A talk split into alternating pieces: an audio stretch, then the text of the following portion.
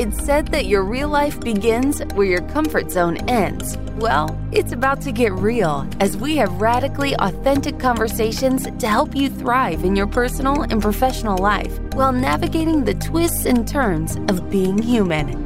Buckle up, because this might get uncomfortable. Starts right now with Whitney Lauritsen.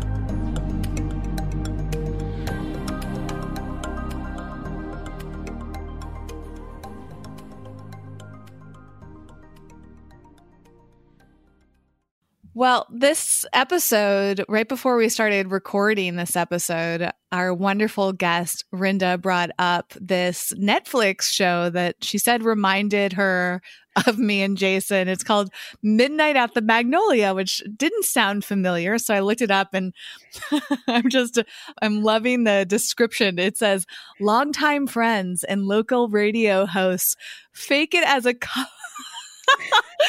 take it as a couple for their families and listeners in hopes of getting their show nationally syndicated.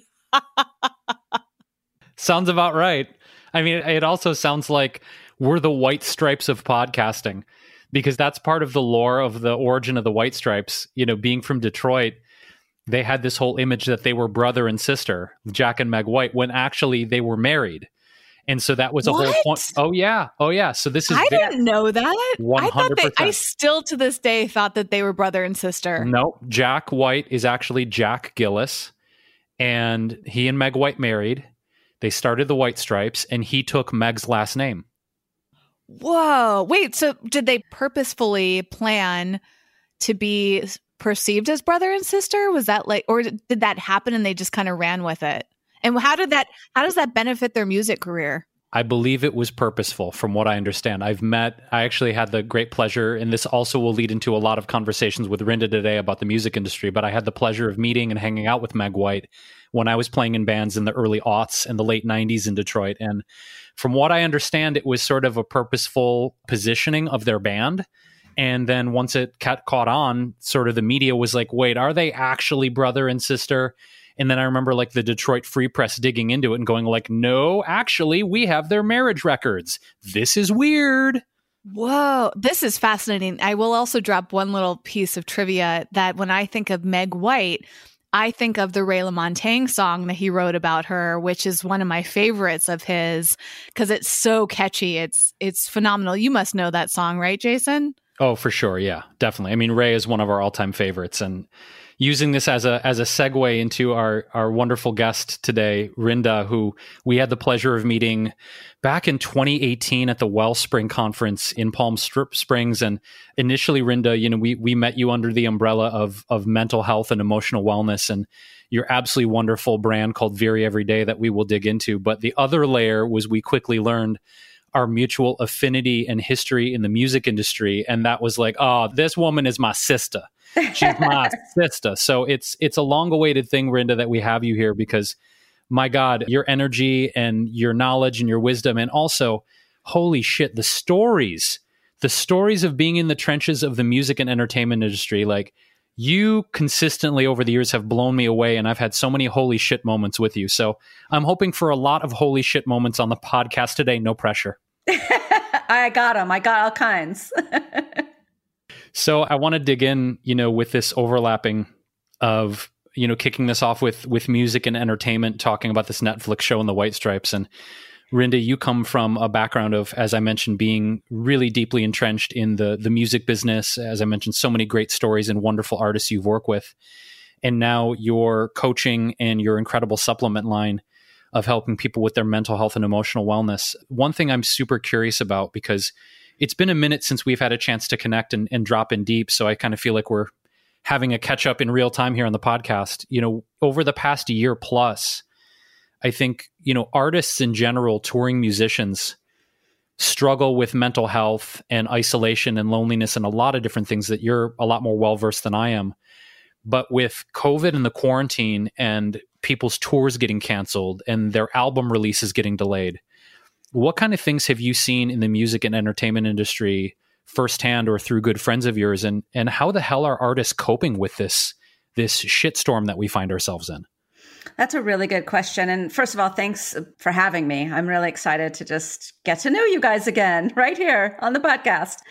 I think that it really depends on where you are as an artist on how it has affected you. You know, some of my clients were like, okay, the entire tour got scheduled, my record got derailed.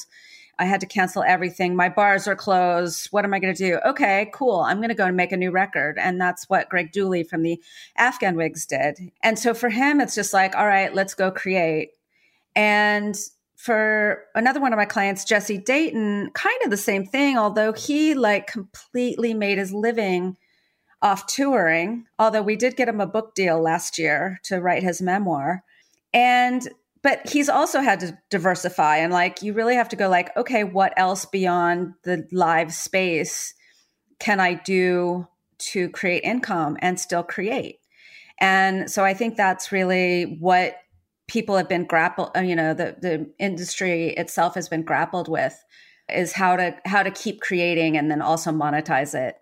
And then as far as mental health goes i mean you know the, the toll of the last year from covid and also the political climate no matter what your feelings are about it have taken a really hard toll on all of us. So it was definitely a rough year but i feel like everybody's starting to feel like a light at the end of the tunnel, so to speak, this year. So I think I answered all your questions. yeah, for sure. I, I, it's just been a curiosity because so many friends of mine who were, you know, depending on tour money. I mean, ourselves included. You know, one of the reasons we met obviously was I had a speaking appearance at the Wellspring conference where we met yourself and, and me and Whitney Rinda, and you know, it was also a massive pivot because every single year I rely on a pretty significant portion of my income from doing live speaking appearances, and and it was sort of a a holy shit moment. What am I going to do to replace this income? And a lot of musician friends who are also relying on tour income because they don't necessarily get that many royalties from you know selling albums or or certainly not from streaming on Spotify or Tidal or Apple Music. You know, it's pennies for them. It's been really interesting to see how a lot of friends have shifted into things like, say, vocal coaching or one friend of mine started to teach cooking classes because she wasn't on tour or myself i actually I actually started out of nowhere teaching guitar lessons which was like ah, okay we're just going to go with this. And i think it's just been interesting to to watch people get super creative and and from just a survival standpoint figure out how to manage all of this. But it's also been really tough to see you know how many certainly nobody directly in my life but the rate of suicide and depression and we actually did an episode recently, Rinda, where Whitney was talking about, and I want you to talk more about this. Whit Whitney's been doing a lot of great content on TikTok recently, and she sort of unwittingly stumbled into this space of non-alcoholic spirits and drinks, and how many people are wanting cocktail alternatives because they're sober. And it's in that episode we actually found out that binge drinking has seen a massive uptick this last year, and in particularly women. And I'm curious, Rinda, you know, because you do have a background in sober living and in helping people to, you know, recover from alcoholism and addiction. Has that been something that's been brought up to you by friends or clients, or have you seen personally an uptick in people in your life battling addiction or falling off the wagon of sobriety during this past year? No, I, I actually haven't. Well, I do know that it's been really hard for some people. And I have heard friends of friends who have not made it through this due to that of ODing or um, suicide. So, yeah, but no one in my life personally. There is a huge, massive movement, and way before this, for sober spirits. I have a lot of friends that create. Yeah, I mean, um, Laura Silverman, who you met with us in Austin at South by Southwest. She has the We Are Sober handle, and she's and they do all kinds of stuff about sober spirits. And you know, there's the sober bar movement that we also went to in, in South by Southwest. You know, for me, I don't know. I've been sober 28 years. So just to back up a little bit, you know, I've been sober, clean and sober from drugs and alcohol for 28 and a half years now. And so for me, it's like such a, such a, it's just a way of life for me. Like it doesn't, it's not right in my face anymore. So, uh, but I still see a lot of it. And then I sort of transitioned and I've been clinical depression free now for five years. And so I, I try, I see where like mental health and depression and the two of those go hand in hand uh, with alcohol addiction and drug addiction. And so, you know, yeah, it's it's just, it's been hard for a lot of people. The isolation's been hard, you know, in the 12 step community doing Zoom meetings has been hard. I mean, look, this whole pandemic and life has been hard on everybody. And we're not all in the same boat. Like you keep see, hearing this, like we're all in the same boat. Well, actually, we're not. We're in the same like ocean in the middle of the same storm, but some of us are in life rafts and some of us are in yachts. And so, you know, it's it's just been really interesting to watch how different people are being able to cope or to advise or to help or to be of service to different people and how they're coping. Like for me, I'm I'm spend a lot of time alone, which is fine. And then you have other people that have families that it's like they're with their their homeschooling and then you have the artists that now have to you know recreate their lives or us that have to recreate our income streams. I mean this has in a way been like almost a cocooning i think for good or bad that the cocooning and and hopefully what will happen is we will come out the other side of this with you know as butterflies as pretty beautiful butterflies. It's interesting you bring that up because my perspective on this time have just continuously shift and and perhaps life is always like that right? Like it's not a, stable experience. And it's interesting to be at the beginning of a new year at the time of we're re- recording but what's interesting is this episode is coming out around the year mark of the pandemic when it started to impact the entire world you know in the US it was about mid March 2020 when things started to get really serious and we, we had quarantine and, and mask wearing and all that stuff was starting to develop. At this moment, we're recording in January and, and looking at like going into this new year and reflecting on what 2020 was like. And I think what's shifted a lot from me is not no longer looking at covid as as this short-term thing that's going to go away but more of either it's going to be a long time before it ever feels like it's going away, or maybe it never really does and it dissipates.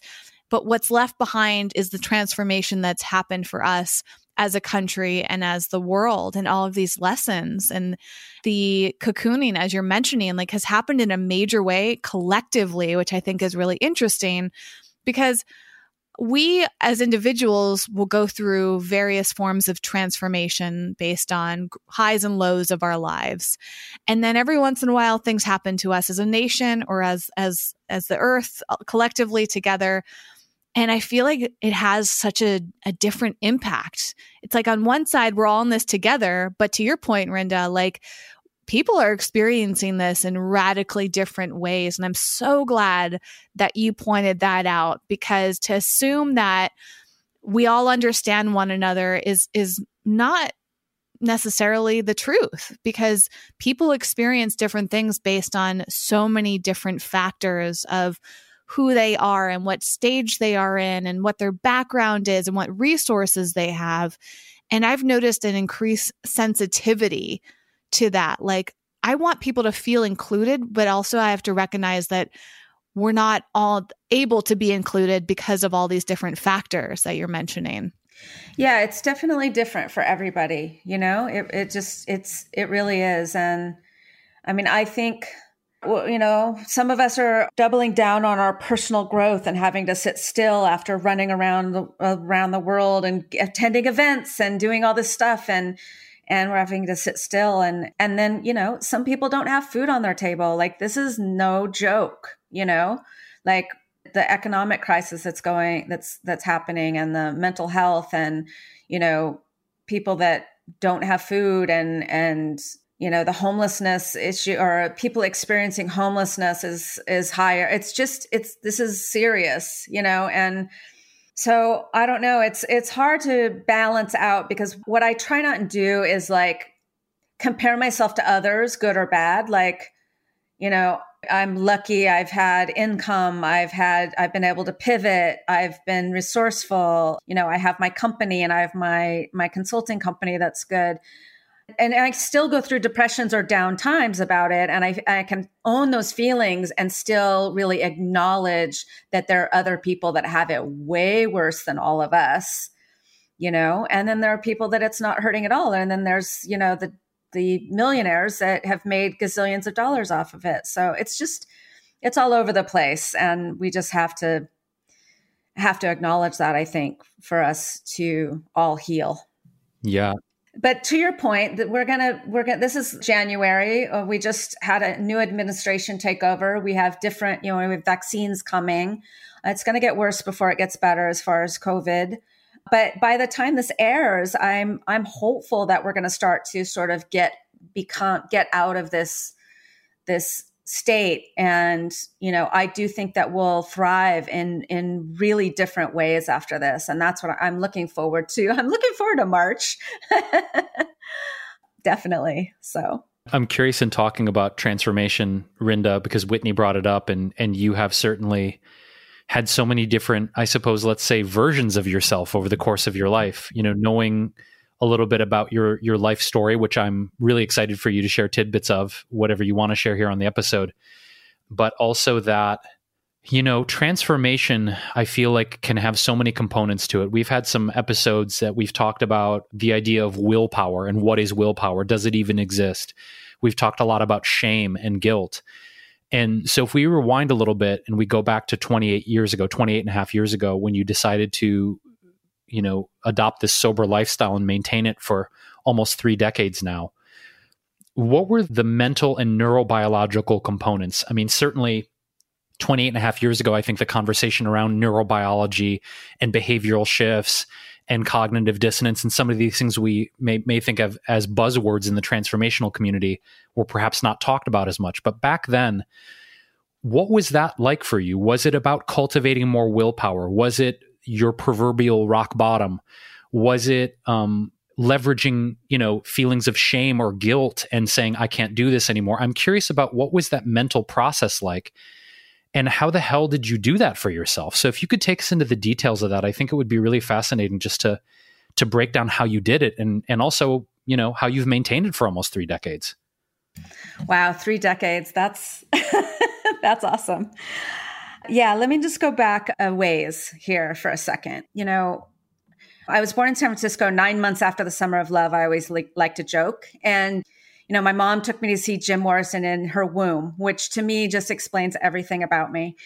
I think as a teenager, I didn't know how to deal with my emotions, my emotional state. And so when alcohol and drugs got introduced into the picture, they were a solution to change the way I was feeling.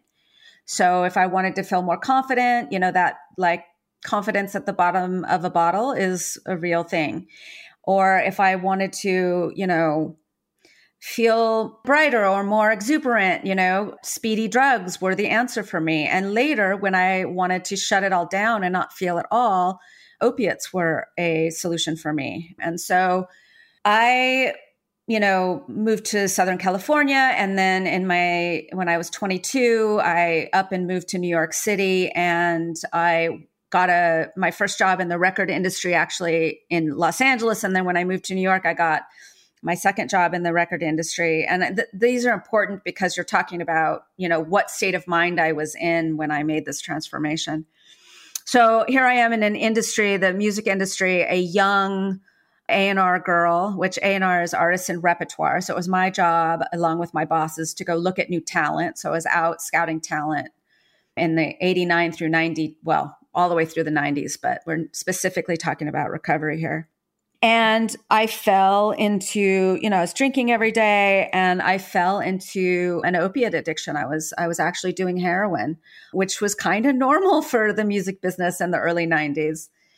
But when you're doing that, you can't fool yourself anymore. So as my addiction developed, even though there was some sense of normalcy or allowing that to happen because of the industry I was in, my self esteem and my self worth and my emotional state just became worse and worse and worse and worse. And I hit what, what we call an emotional bottom. And I was using I was using every single day at this point and I knew that there was no fooling myself anymore because when you're using heroin you cannot fool yourself. And I basically hit a series of bottoms emotionally where I reached out for help. And then the last time when I, I reached out to help, I called a detox center. And, you know, it was just, it again, I hadn't passed any of these.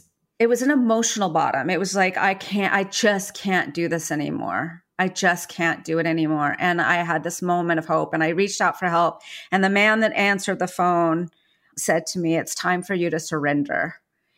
And you know, I didn't really know what that meant, but I I checked into detox the next day. And that really began my journey with the 12 steps and recovery and understanding what surrender means, understanding what willpower means, understanding that when you're in active addiction or in active depression, actually, willpower is meaningless. It doesn't exist when you're in that active state.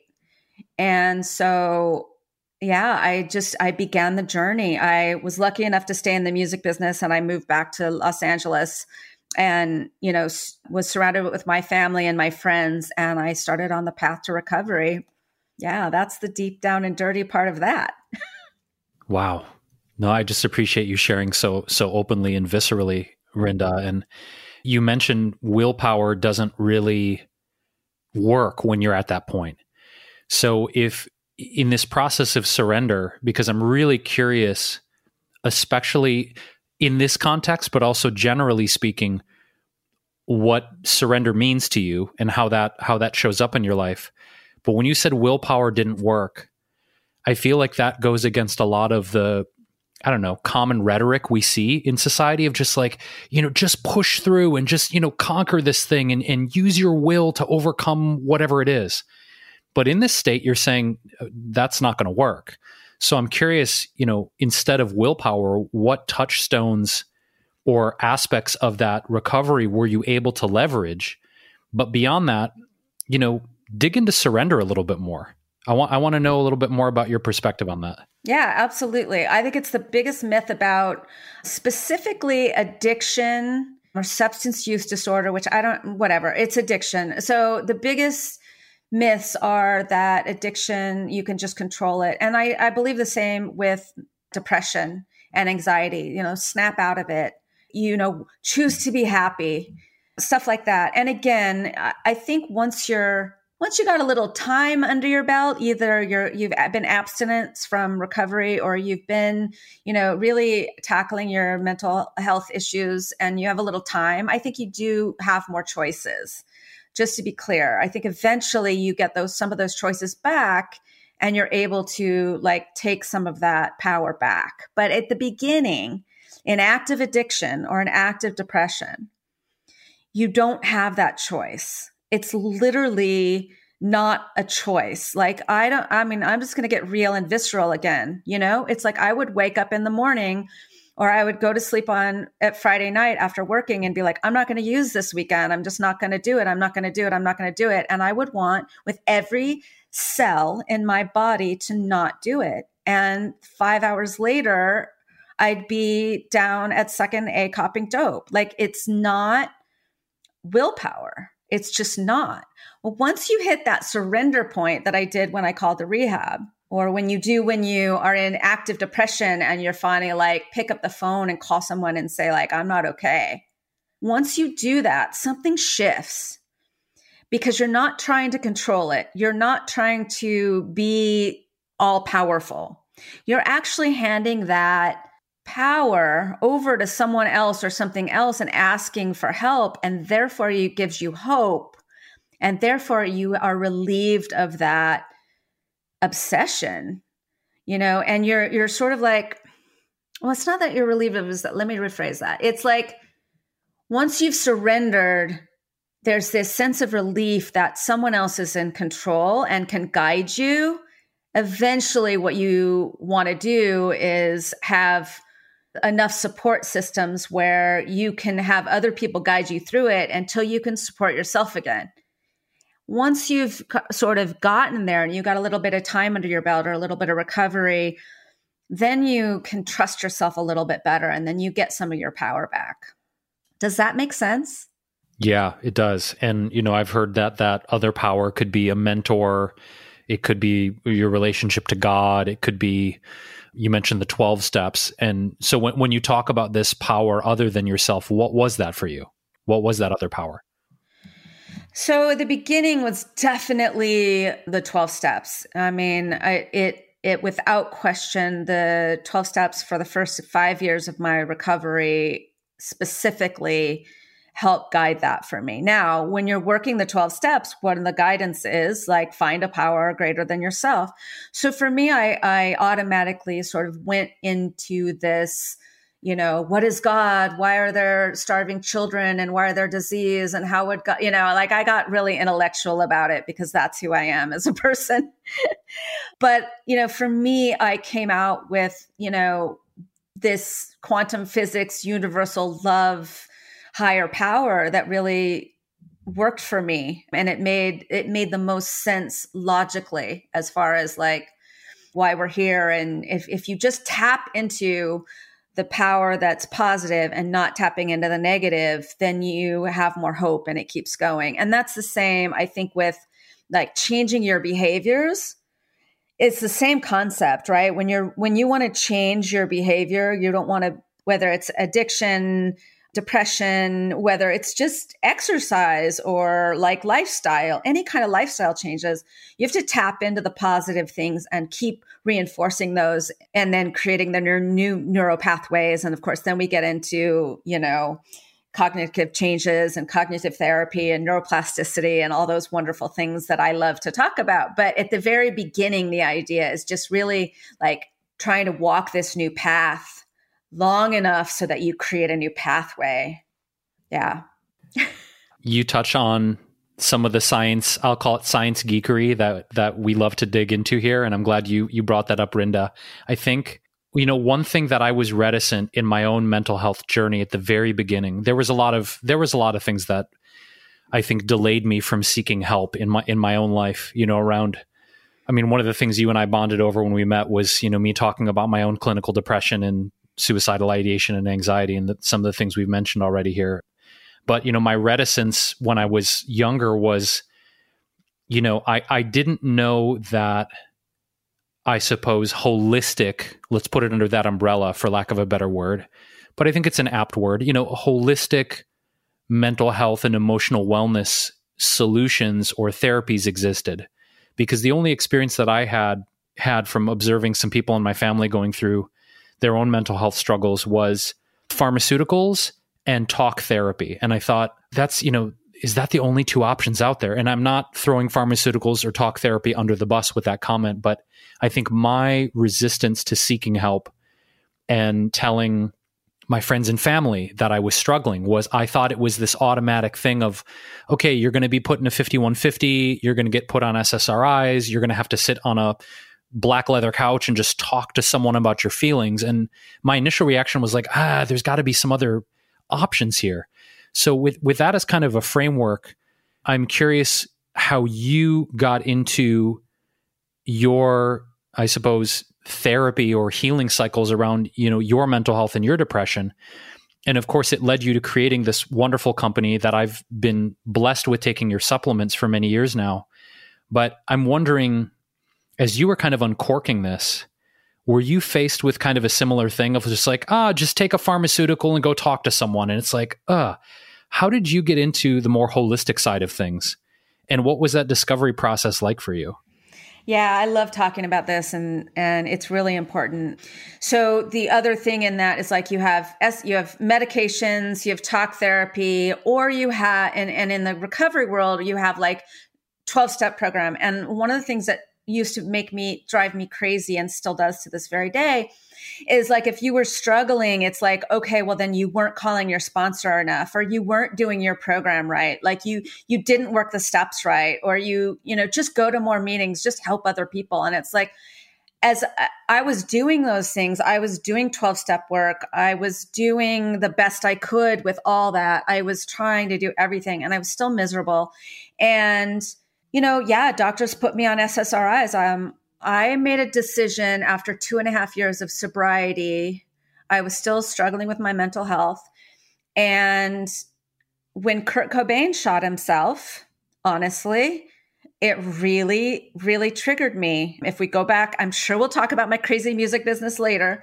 But you know, I saw Nirvana before they were signed. So to me, those were all there were there was a lot of music music people that I worked with that went on to become very famous and I saw them as as almost like peers in a way, even though they went on to be anyway. So Kurt Cobain, when he committed suicide, it affected me really greatly. And so I decided to get on pharmaceuticals. And then, so I did that for a long time, but that didn't work either, honestly, Jason. Like pharmaceuticals didn't work, 12 step didn't work. I mean, it all worked a little bit, but I still had so much disease. And so I really started, which is just in my nature, investigating like what else is there?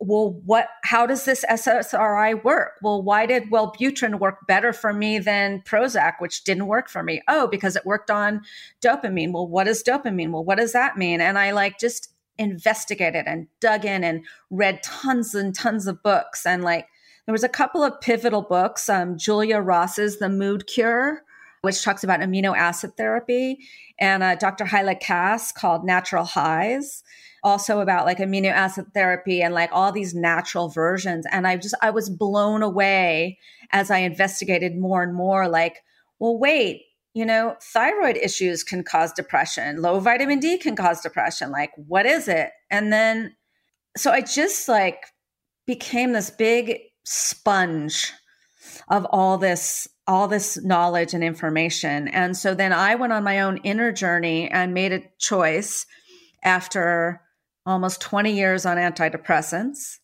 and doing all the modalities i had an experience where i got to live out here in joshua tree i live in joshua tree now but at the time I didn't. And I, I came out here and was house sitting and I made a decision shortly before that to lower my medications and to try these natural solutions. And I was able to get off my medications and I did it all with natural, you know, natural solutions. And so I was like, it was such a wow moment. I was like, well, I don't want everybody to have to go through what I just went through of 10 years of learning to do this. And so I want to bring this back out to people in a really, really simple way. And that's when I launched, I started Very. And I started with the five supplements that, you know, do the most for mental health. But the, the real goal with Very is to expand it into education and, and coaching so that, you know, people that need more help besides the supplements that can come and like get more information sort of downloading the information. And that's why I do these podcasts and that's why I do talks. And like, you know, you and I, Jason, did South by Southwest. And that's why I go and, and do these things so that I can bring the information back to people so that they know that it's out there. Because when I started looking for it in, you know, 2000 or 2002, it was definitely not there. And thank goodness it's starting to be more and more there so that there's opportunities for people to understand a, a holistic, natural solution based remedies, you know? And to that end, still people are better at talking about yoga and mindful meditation and, and all of that. And that's really, really important. But we still haven't d- like gotten into the things that I think you and I bond on, Jason, the most is is nutrition, like f- mood food, right, and supplementation. It's just not at the level it should be yet, but it will be. I think it's interesting. Whitney and I have a couple of really great friends that hopefully we'll have here on the podcast who are are clinicians, they're psychotherapists, and I was having a conversation with one of them. Her name is Ariana, and uh, she lives in Philadelphia. And we were discussing that, you know, nutrition for mental health, at least in her field. And I, I think her background is in uh, the Hakomi therapy, that style of, of psychotherapy. And she was saying that even with her clients and her sort of system of psychotherapy that she studied, and even with her colleagues, that nutrition and food even now in 2021 is still not something that's discussed and it's not something that is being talked about as a link to anxiety, depression, suicidal ideation, etc. And moreover, you know, the the thing that I get excited about is not just maybe cracking open this idea of talking about more of the the links about nutrition, which I definitely want to talk maybe more details about because you mentioned dopamine and serotonin and neurotransmitters, but how certain states right now are approving psilocybin and entheogens. These are psychedelic natural solutions. Psilocybin is a psychedelic mushroom, and that states like Oregon are making them legal to be used in therapeutic settings, along with things like MDMA. And I'm encouraged to see the expansion of sort of the mental health field beyond, I don't know, some of the traditional things that have been clung to for so long and now seeing okay we're going to talk about nutrition even though it's not being talked about. We're going to talk about expanding this into somatic experiencing. We're going to talk about the role of psychedelics in mental healing. And i feel like it's sort of like the wild west right now in in some ways because there's still not mass adoption of these type of therapies. But i i think i'm curious where sometimes I feel like Whitney and I have discussed like, you know, we're not on this podcast or in our coaching, we're not licensed psychotherapists, we're not licensed nutritionists, but we do have years of research and knowledge and our own personal experience. So I don't know if I have a question in here per se, other than, you know, laying it out to both of you of these bold new frontiers of exploration where people are like, oh, well, nutrition doesn't have an effect on your mental health, and, and psychedelics are for hippies and Burning Man people. Like, we're not going to take those. It just seems there's a lot of resistance to any kind of new therapies that are introduced in this field. Do you do, does that something that comes up? Do you see a lot of resistance with that? Like people being like, no, no, no, no, this isn't this isn't something that actually works. Well, I would just want to step back for a second and say that I'm really excited about all the different therapies out there, but there's nothing new about nutrition. Like nutrition should be the base before anything else. You know what I mean? It's like you have to eat, you have to sleep, you have to breathe, and you have to drink water. Like eating and nutrition should be the base for all of it. You know what I mean? And then, yes, if it's still like that, you have to have that base. Then you add yoga, then you add mindfulness, then you add psychedelics. But if you, I'm sorry, but if, if you go do psychedelics with a therapist and you have MTHFR gene mutation and your vitamin D isn't working or your, you know, methylfolate's off, if your biochemistry's off, you're going to add another layer of biochemistry through CBD, THC, or psychedelics, I don't think that's a very good idea. So I would say that all of those things should be done after you've had a really good chat with a good nutritionist and a functional medicine doctor so that you've gotten your levels checked and you've gotten those things checked and you've gotten that balanced. If you're still not feeling great and you want to explore some of these other options, I think that's more power to you awesome. That's what I feel about that. Because I feel like some of these things are dangerous if if they're not done with the right setting and they're not done when you're not looking at some of these other things first. Opinionated, wasn't I? no, it's good. It's good to talk about this. And and one thing I want to loop back to a little bit, Rinda, we talk about shame a lot here. It's something that Whitney has brought up and, and I brought up in previous episodes. And the role of of shame in addiction, the role of shame in behavior change. You know, I we have a, a guest here on the podcast. His name was Nick Jaworski, and he talked a lot about shame. How in certain contexts it can actually be useful for behavior correction and behavioral change. Whereas I think in our culture, we've talked about how shame can automatically just be a negative thing in every single context. Like we shouldn't shame people, we shouldn't shame ourselves but I think in opening this conversation around around addiction, since we've talked about it in previous episodes, is there a benefit to feeling ashamed of, I suppose, our actions in this context when we're talking about mental health or addiction or healing from it? Or is it not necessarily a good thing in terms of behavioral change with all of this? Oh, you guys, you have good questions. So I differentiate really strongly between those that are in active addiction or active, what I, you know, or like active depression or active active mental states that are in you know where it's it's like that is different you're there's no way you can't feel shame in those uh, when you're in active addiction and you're in clinical depression you as a human you feel shame there because there's a point where you don't you know you can't get out of it. You're struggling to get out of it. You know you you feel shameful because you just should feel better or you've got the moral things that everybody put on you as like you know i'm awful because i'm an addict like that that you know i'm a piece of shit because i'm an addict. And and like that that those moral issues that have been placed upon us. That's, that's why like the recovery community and the mental health community has tried so hard to smash the stigma, like the stigma of and, and shame involved in that. And when you're in active addiction and active depression, I think that you can somehow you utilize that and and like use that as a power towards freedom because you you're struggling to get out of active active addiction. And i think as you get out of active addiction some of that shame can can dissipates because you're not in that active state. So i think in that case it can be used as a positive. I i've never thought about it this before. This is i'm sort of speaking on the fly here. I haven't really gone deep on this before. Now shame in you know when you're you've got you've got your life together or you're you're going along and you're in recovery or you're you're you're you know feeling better in your mental states but you're still not feeling great then i don't i don't know where shame is.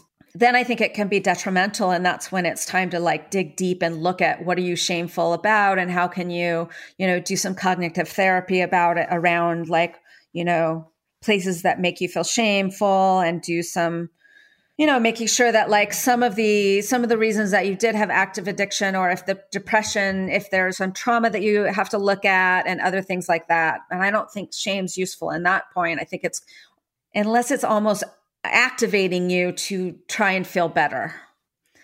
Does that make sense? Yeah it's it's interesting to think about shame in the sense of wanting to be more proactive with making changes in your life. And and i think context is important and in terms of context, I, I wanted to loop back to something we we briefly mentioned at the beginning of the episode in terms of sobriety, Rinda, because I think that shame sometimes bleeds into some of the peer pressure that we face. You know, I mentioned that Whitney had put out some TikTok videos around non alcoholic drinks, and some of the comments that were popping up that she was sharing with me were really fascinating in terms of people may be discussing some of the things that they go through as, as, a sober person trying to relate in social context to people that aren't sober. And it's made me kind of reflect on life situations where i i'm not 100% sober but i, I rarely rarely drink.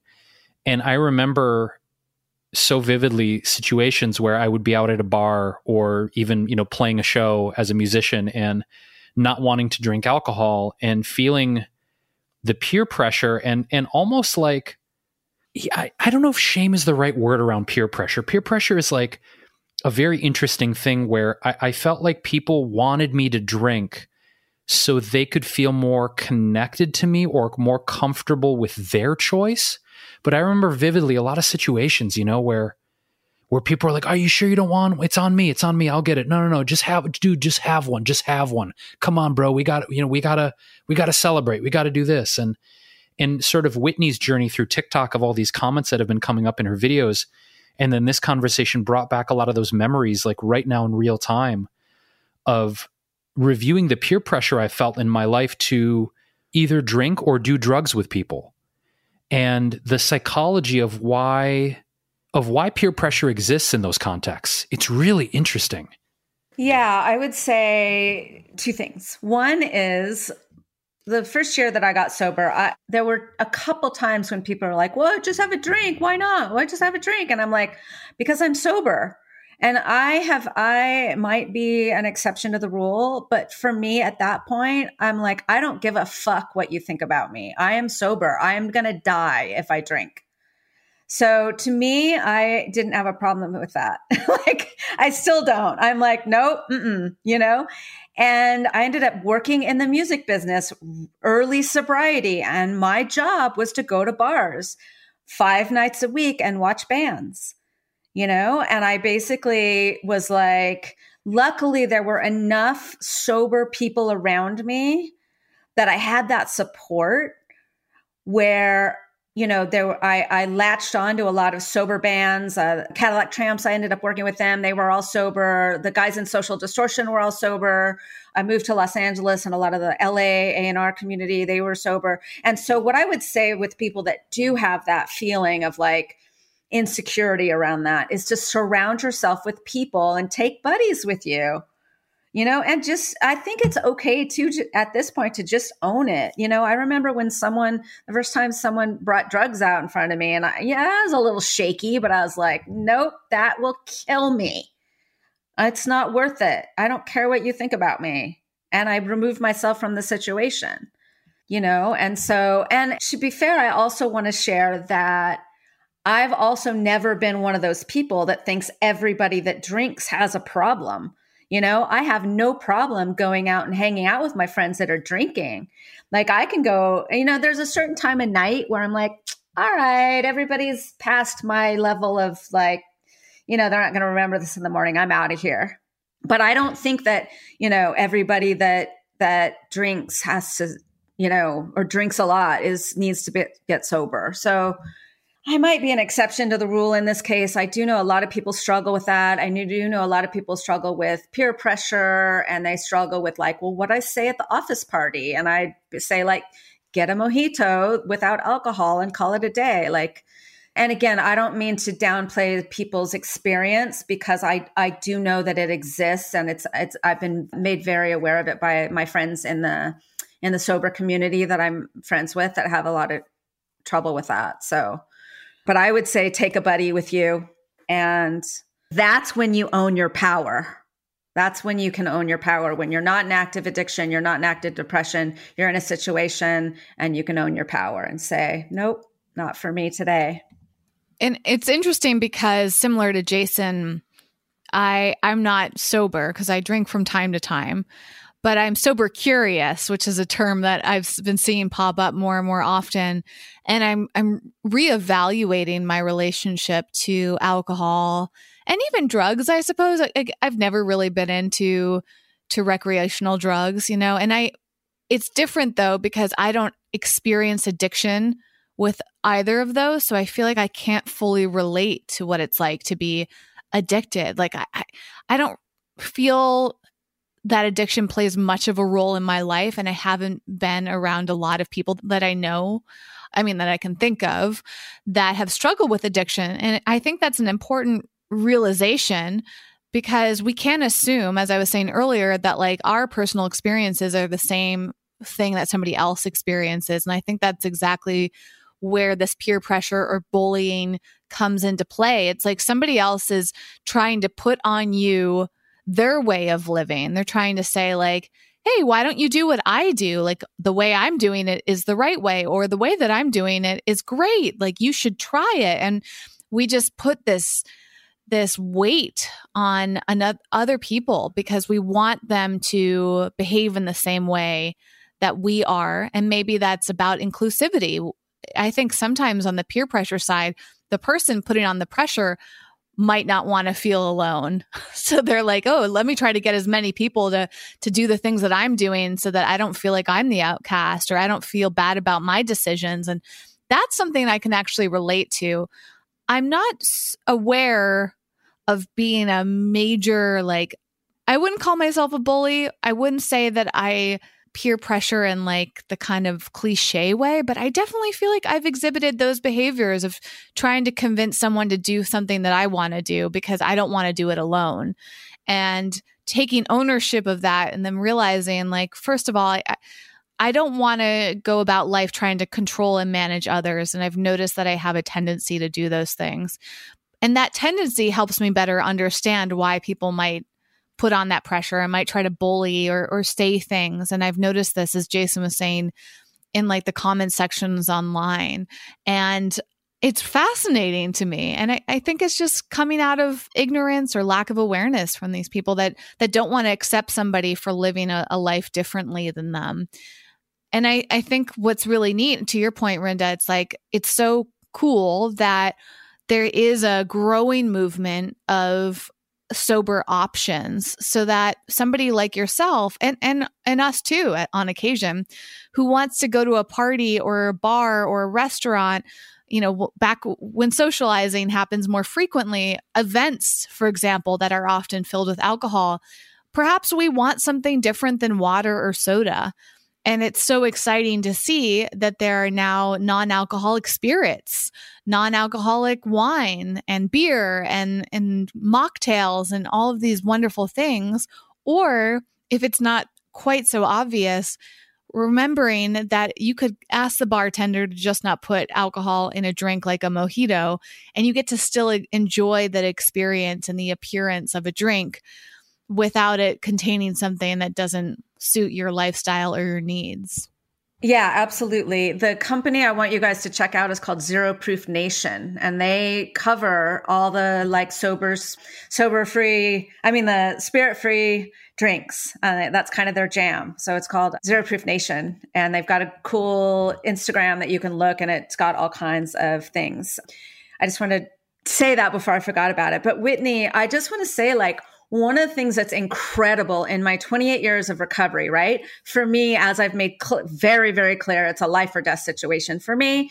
And, you know, my first 20 years was all about 12 step work because that's all that you really had. And then, of course, I branched out into all these different modalities. And what's really, really, really exciting about the recovery um, space now is that not only has it got multiple pathways, is it does have sober curious. It does have the, you know, which I, I always, I think that's great. I think sober curious is like, you know, it it sort of trickles into wellness and it's like, yeah, I don't feel good when I drink too much and I want to change that. And that to me is like such a great thing that a part of this movement that you don't have to, you know, go to the links that I did and then do it all. So I mean, I think it's amazing that people are are embracing that and there's all these multiple pathways now. There's multiple pathways for abstinence based recovery too, not just sober curious. And everybody's learning to support each other. And I think that's, you know, really, really important and fantastic. And that goes back to the sort of like live and let live and own your own power and your own truth and not try and bully anyone into doing anything that's not, you know, their jam. It's like, that's just, you know, that's kind of just how we should be. Like that's what we should all strive to be that way, you know, in in all areas, I think. So, yeah, I really like the sober the sober movement in general. Also the idea that more and more people are recovering out loud, they're owning up, you know, they're it used to be so secretive. It's like, "Oh, I'm going to 12, you know, and now it's like, yeah, I'm sober. I'm sober 28 years. I'm on a podcast talking about it because I'm going to not going to be ashamed about it. And I'm not going to, I'm not going to smash the stigma. And at some point, maybe I'll help somebody and maybe I'll help somebody that has real bad drug addiction problems. And maybe you'll help somebody today that has, you know, you know, I'm sober curious. I don't really want to drink that way anymore. And that's what's so great about the opening up of this movement. I'm curious, Rinda, like to get into maybe some of the hmm, the deeper psychological aspects of artists and entertainers and, and people who make their living touring and performing and entertaining others. One thing that that we've talked about is sort of this I'm not even sure how to call it this very kind of twisted mentality we have in society where we we encourage people to hustle and grind and live their dreams and and get to these states of living the life that they want and being successful and being rich and all of these things. But then when we find out they're struggling or they come up publicly, as you said, there's this more public conversation around sobriety and mental health and depression and anxiety. And I'm certainly bolstered by the fact that a lot more celebrities and pro athletes and public figures have been publicly talking about this.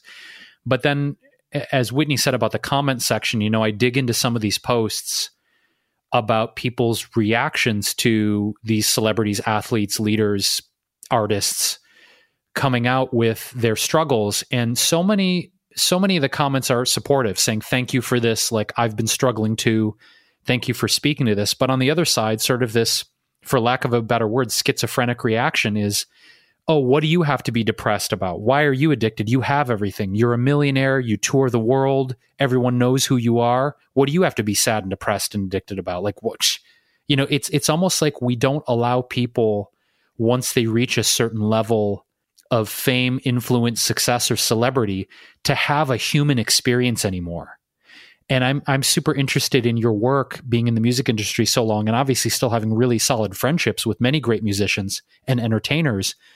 Like what is that about? It's like on the one hand, yeah, keep hustling, grinding, go for success, we celebrate you, but don't be too human and don't show us your flaws because you have no reason to be sad and depressed. Yeah, that's a good question, right? So I think the conversation I think the conversation around that changed drastically in 2018 with the death of Anthony Bourdain, Kate Spade, Chris Cornell, and Chester Bennington. I think those were all in 2018 or within the uh, like uh, within that year, maybe 2017, 2018. And I think that conversation on a broader scale changed because people understood it. I think people started to come out more and more about it during that time. And I think people started to be more vocal about it in the hopes that they would help people. Now, as far as someone coming out and talking about their depression and having the yay, yay, yays and the naysayers, I mean, the reality is that's going to be with everything. I mean, people are just so damn opinionated on social media now and everybody, you know, has to say something all the time. And to me, I would just say like the more that these well-known people come out and talk about it, the more they have the ability to help those people that are feeling that way and the more if we just focus on the those people that they are helping, hopefully even the naysayers will get it at some point that it's that's the point. It's not about fame. It's not about money. It's like, yeah, is it, you know, do you have you have more opportunity to get get well, so to speak, when you have money? Yes, you do. It's one of the things why I keep very at a my supplements at a very low rate and why I think that, you know, we need to make sure that wellness is good is is not so damn expensive for everybody, but that's a whole other topic we can talk about in a little bit. But as far as like musicians and celebrities and people coming out about mental health, it's like if they let the naysayers control the conversation, then we're not going to change the stigma in the first place.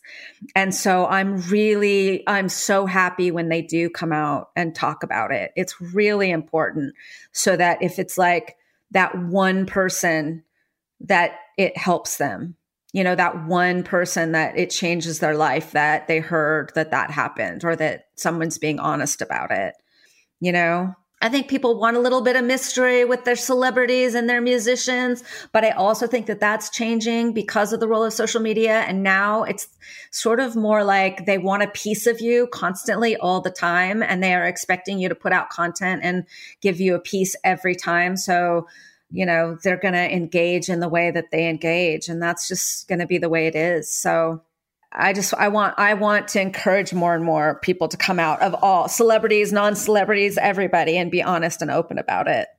I think it's important.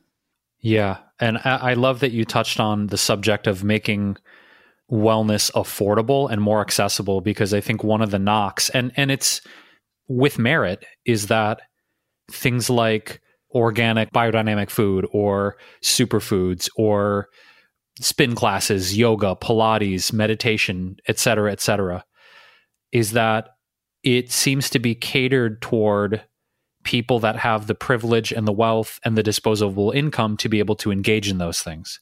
And that oppressed communities, people of color, people who are not in an economic bracket to take advantage of those healing modalities are in in many many cases in many metro areas left out in the cold and you know and sometimes literally. And i think it's interesting to to uncork this because you know it, it's like why are holistic solutions and wellness modalities it seems that it's just this accepted thing that they are quote and i know this is subjective expensive is subjective absolutely to each individual person. But you bring up a really good point rinda and it's something that you know whitney have, and i have kind of observed after you know working and being in this collective industry for you know well more than a decade is it seems to be catered to for you know demographically speaking economically advantaged white women. And it's like why why is so much wellness directed at that specific demographic? It's like i've heard people say well because they can afford it and we're in a business and this is a capitalist wellness is capitalist. And to your point how do we start to unravel i guess this sort of accepted notion that wellness has to be this expensive thing. It just seems like it is in many cases and make it more accessible and affordable. But also some people have a resistance to like oh i'm going to take these herbs. Like w- what's this going to do for my brain? I just i'm wondering what what your thoughts are on shifting that not only the narrative but the course of seemingly most of the industry yeah, I've thought a lot about this. I'm not. I, it's it's big, massive solution, but I think it's going to be structural changes to really, really help people across the board. One would be to change the system to Medicare for all, and then to add alternative modalities into that bigger system. Now, is that going to happen in this country? Who knows? But like that would be the solution to add the wellness modality ability through Medicare for all, so that you know everybody could afford to do that type of therapies if they want. Otherwise, you still have, you know, even with rehabs or, you know, mental health, that's why everybody's on on medication. It's like because that's the what the that's what the um healthcare providers will health insurance will pay for medication but they won't pay for supplements right so like even when i was like okay let's get my supplements into rehab centers that were forward thinking they're like yeah but we're not going to buy these supplements and the health insurance will pay for you know the ssris or the or and and so it's a big big structural change that needs to happen if you're going to like uh, tackle something so big like that. The other thing that you can do are little different things here and there. So for example during when covid started i had a lot of wellness practitioners that couldn't practice their own like you know sound bath yoga teachers and like people that did sound baths and stuff like that that used our product and so i came up with something called the mood support fund and what that is is that when you go to buy something on Very, you can actually donate 15 to $30 to the mood support fund. You get a discount code for, for your next purchase. And whoever puts money in that fund, that goes into a central fund at Very. And then those people that can't afford, couldn't afford the supplements during COVID, I just sent it to them. Like if they would just send me a message. I mean, I'm small enough that they would just send me a message and, and they were out of work. And I'd be like, here's your pink cloud. Like, go for it. And other people that did have the money were paying for that. So I think that's another solution we can do, like one for ones, like each one of us. And I'm kind of riffing now on ideations, but like, you know, for every one, you know, consultation I do, I'll do one for someone that needs it that that can't afford it. Like I think that's the only other solution is is the the have they haves should be supporting the have nots across the board in this country, period. And I think we could do it on a small level with each one of our wellness practitioners. We can each do that. I think that would be a really good solution.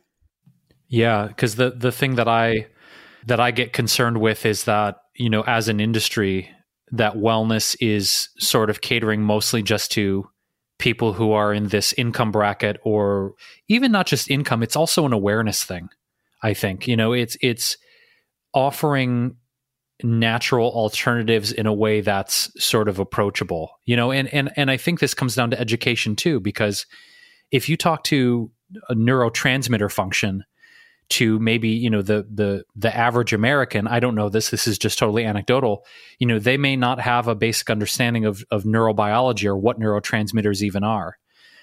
And to to go back to the supplements I, i'm curious with your formulation how you put these together what was your thought process, Rinda? In you know, were you focusing on this particular blend of herbs and vitamins and natural ingredients are going to help this one particular neurotransmitter? Like, what was your thought process, and how did you begin to formulate and why did you formulate your products the way that you did? Yeah, I definitely was looking to replace pharmaceuticals, to be quite frank. I'm not really, I don't market it that way. I don't sell it that way. It's like not FDA compliant to say that, but that's basically what I was going to try and do. And how I did that is I, I chose the neurotransmitters that I had studied that I knew had the most effect on mood, serotonin, dopamine, and GABA specifically to start with.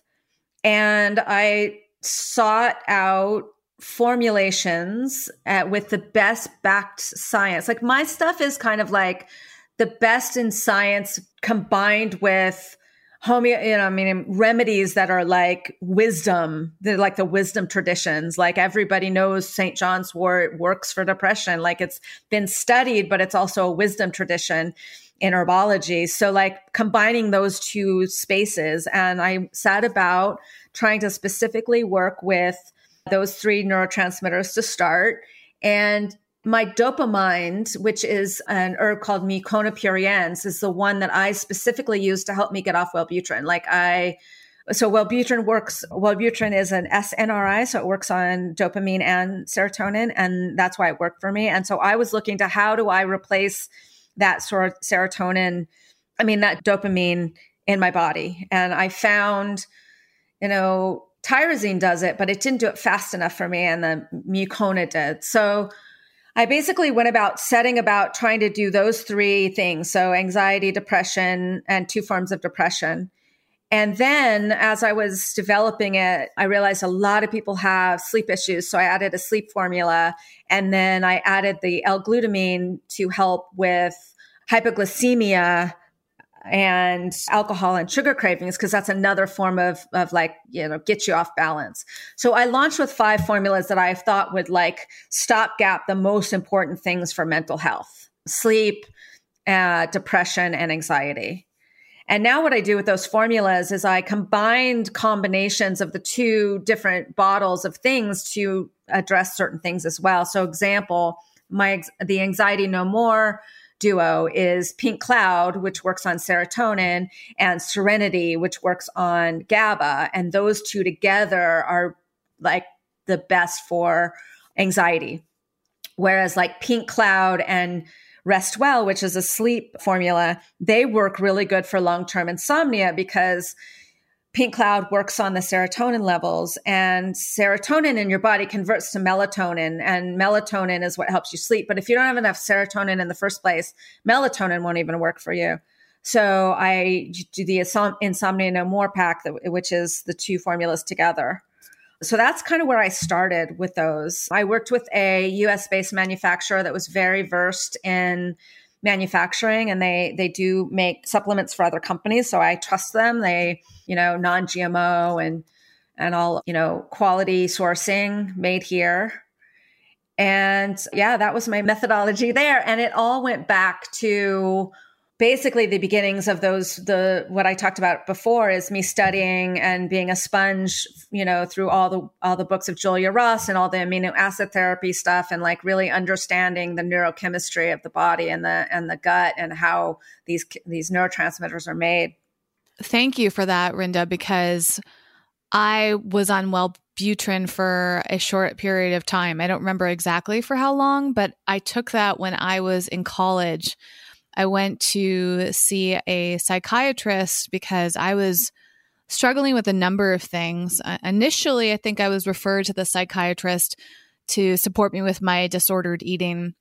And then through our sessions together, I recognized that there was a lot of deeper things going on. And I remember that I was feeling very panicky. I was feeling what I perceived as depression at the time. It was my first year of college, and I just felt out of control with my emotions. And I, I, I really felt like I was going through suffering for the first major time. And looking back, like, I wonder, was that just me kind of coming to terms with myself for the first time? And is that like such a common experience that freshmen in college have? I don't know if I needed to go on medication, but but I tried it and I I don't really remember what it was like. And so I went through this phase of feeling like, do I really even need to take this? And I didn't know what else to do because my psychiatrist, I don't think she was pushing it on me by any means. She was really supportive. I think I was really just looking for a quick fix because I was in like this panicked mode of suffering. And I distinctly remember making the switch from Wellbutrin to St. John's wort, which, which was the only thing that I knew of at the time. And it was kind of trendy. I remember my dad was experimenting with it too. And it was like, I just need to try something else because I don't want to be on this medication. I don't remember if it was that I was experiencing any symptoms of Wellbutrin. I think it was just this like inner knowing that I didn't want to be on a medication. I wanted to find a natural path.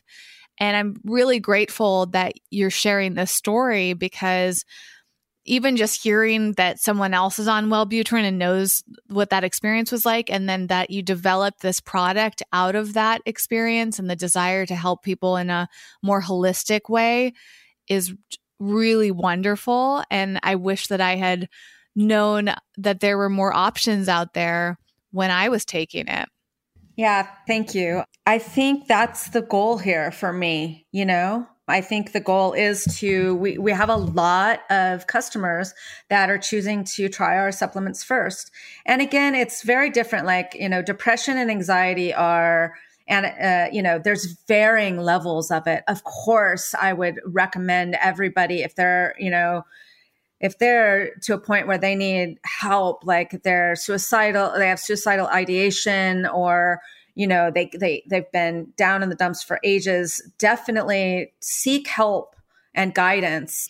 And but yes i think as a society we're over medicated and we're underinformed. So like I don't think I think the psychiatrists and the doctors are well meaning, but they don't even understand like that you can maybe you might have had low vitamin D at the same time. You might have had you might have just needed St. John's wort and some other things. You might have needed some little tweaks in what you were eating. You know, there's there needs to be a way that that we're educating the educator the medical profession at some point too of like look there's all these other things that can cause depression.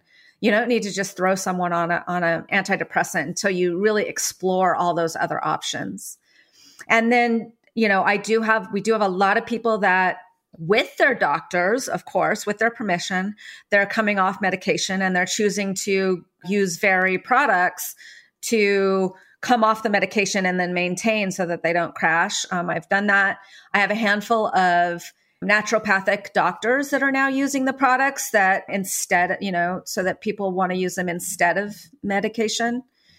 And then I have people that's like have come to me and said, "Oh, my doctor wants to put me on Prozac, but I don't want to go on Prozac. And what do you have?" And that's kind of how Pink Cloud came about. Is I actually worked with someone that was having that exact experience. And so I developed Pink Cloud for him basically. And he's still on it three three years later and he it's like maintained him and he doesn't have to go on SSRIs. Now, I'm not anti-medication. I think if you need medication, take it. It's it can be life-saving. But again, I think we're over medicated and under informed about the risks. Yeah. I want to leave the listener with some some takeaways around nutrition, Rinda. And you mentioned gut health, and I'm I'm curious, aside from or in addition to whatever a person's particular protocol is, besides pharmaceuticals or the holistic supplements that you have with your company, what are some foods or adjustments that you think people could add into or eat more of from a food or nutrition perspective? Again, aside from supplements and pharmaceuticals that you have seen beneficial for your clients and yourself, what are some things that people could eat and also you know talk a little bit about that connection between gut health and brain health. Right. So a large percentage of your serotonin is created in your gut. So if your gut isn't healthy you have an issue there. You can also have gut permeability. I don't like to say leaky gut but that's what they call it. So if that's the case you know your body isn't absorbing all the nutrients so you have to sort of take a look at that Food is tricky, Jason, because sometimes what you think is super health- healthy for one person is not healthy for another. In general, I would say, you know, lots of fresh fruits and vegetables. I do olive a lot of olive oil. I, you know, of course avoid avoid processed sugars, including like processed white flour and glutens and oh, those type of things.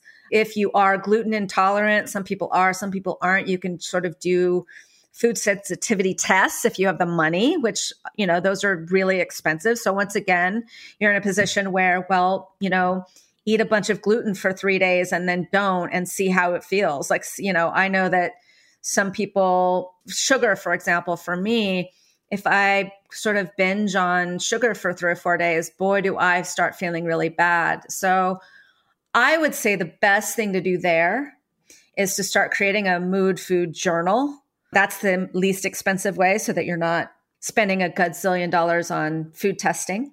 Create a mood food journal and just take note as if you eat certain things and you start feeling bad, what happens, you know?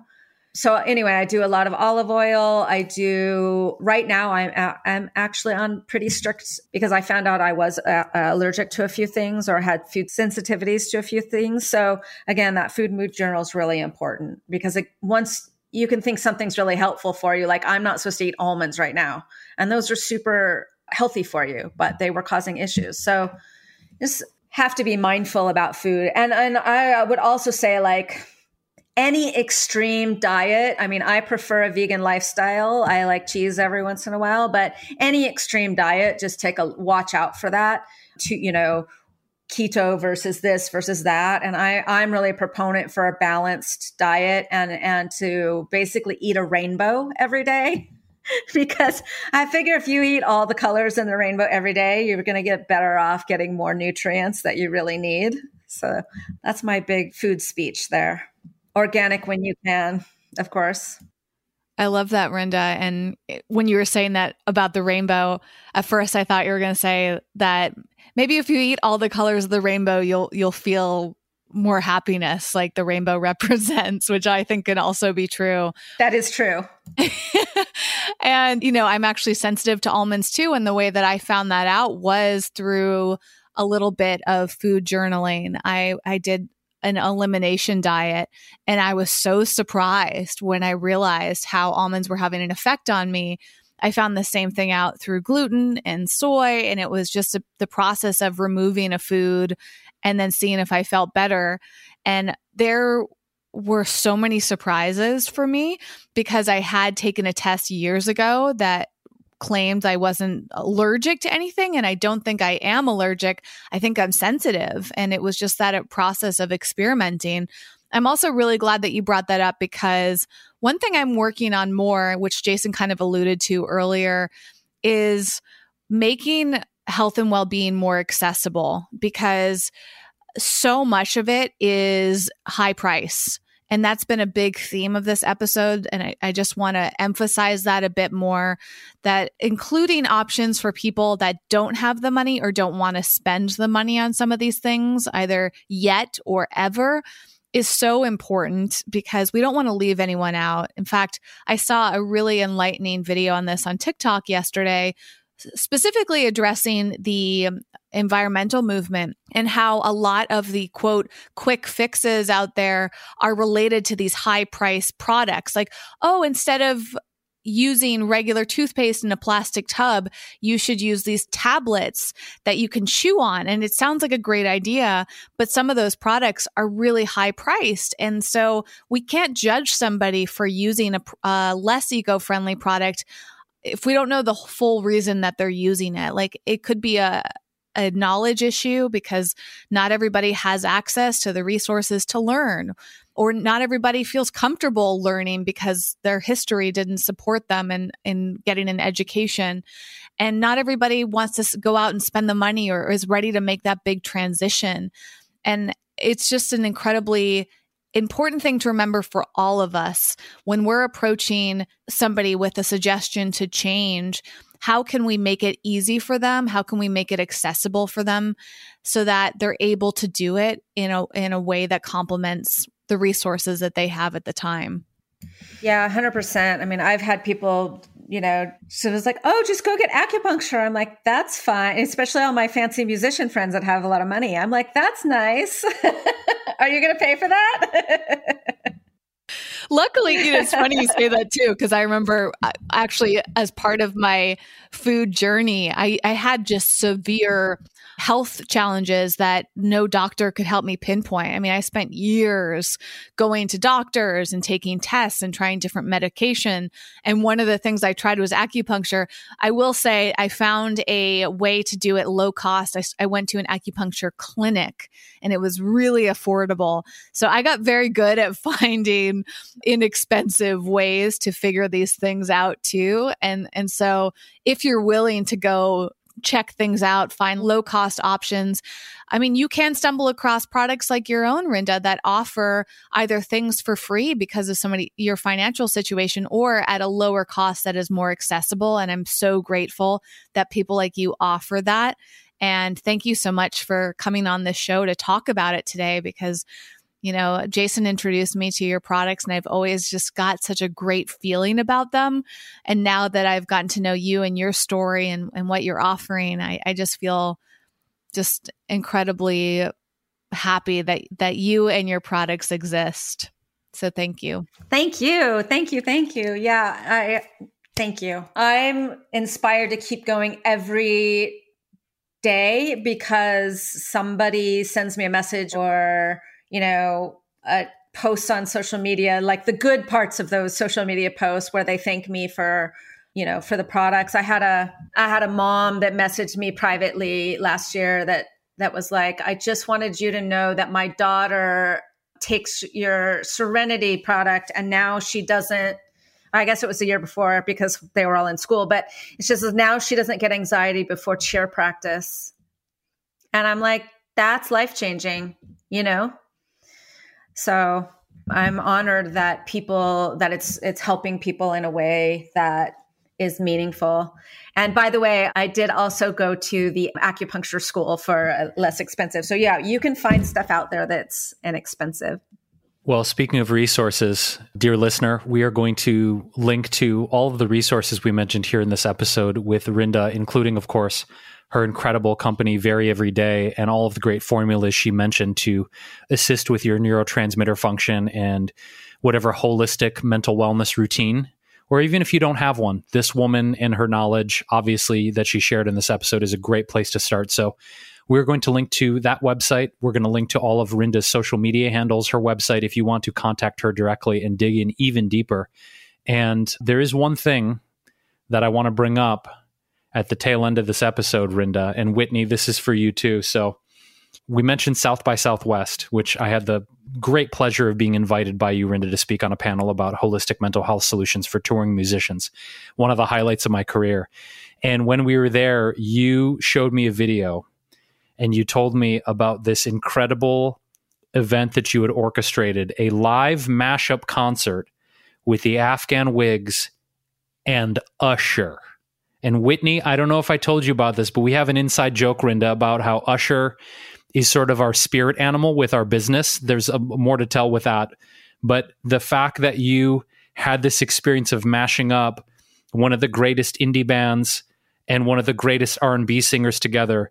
And I don't know if I showed you this, Whitney, but if I haven't, I'm going to email you the link. It was one of the dopest, most amazing mashups I've ever seen. So kudos to that, Rinda, and your brilliance because it was so incredible. I am going to, I cannot take credit for that.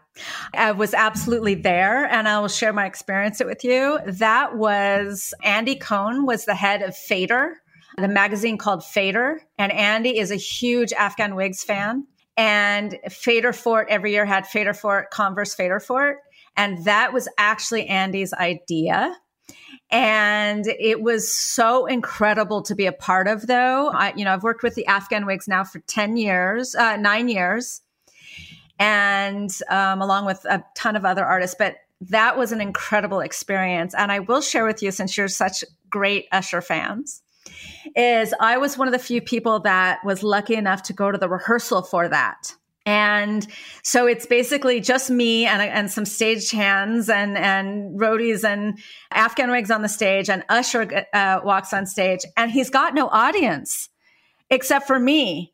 So he literally sang the entire song straight to me, like dancing and just eyeballing me the whole time because I was the only girl in the audience. it was really, wow. it was really incredible. Um, he's amazing. And then a couple months later, he um, appeared at uh, one of the Afghan Whig show in New York, and I ended up like, you know, making sure he got to his seat and everything like that. He's really kind, kind person, and he actually influenced the Afghan Whigs. They had gotten back together just kind of as a reunion, a mini reunion tour. But once they did that mashup, they they made a choice to make a new record, and they've been they're now on their third new record. So yeah, that's the story. I have other ideas that were all mine that I'll own, but that one I won't. I feel like we could do a sub episode again. Just I've been the recipient of so many of your mind blowing stories over the years, Rinda, that I feel like we could fill easily like a three hour episode aside from that. But we are at uh, the conclusion of this one, Rinda, and, and I just am so grateful for your knowledge, your heart, your wisdom, your contribution to helping people feel better every day. And you're just an absolute blessing. It's just been such a, a pleasure to reconnect and have you on the podcast. Thanks for being here with us. Thank you so, so, so much for having me. It was my pleasure.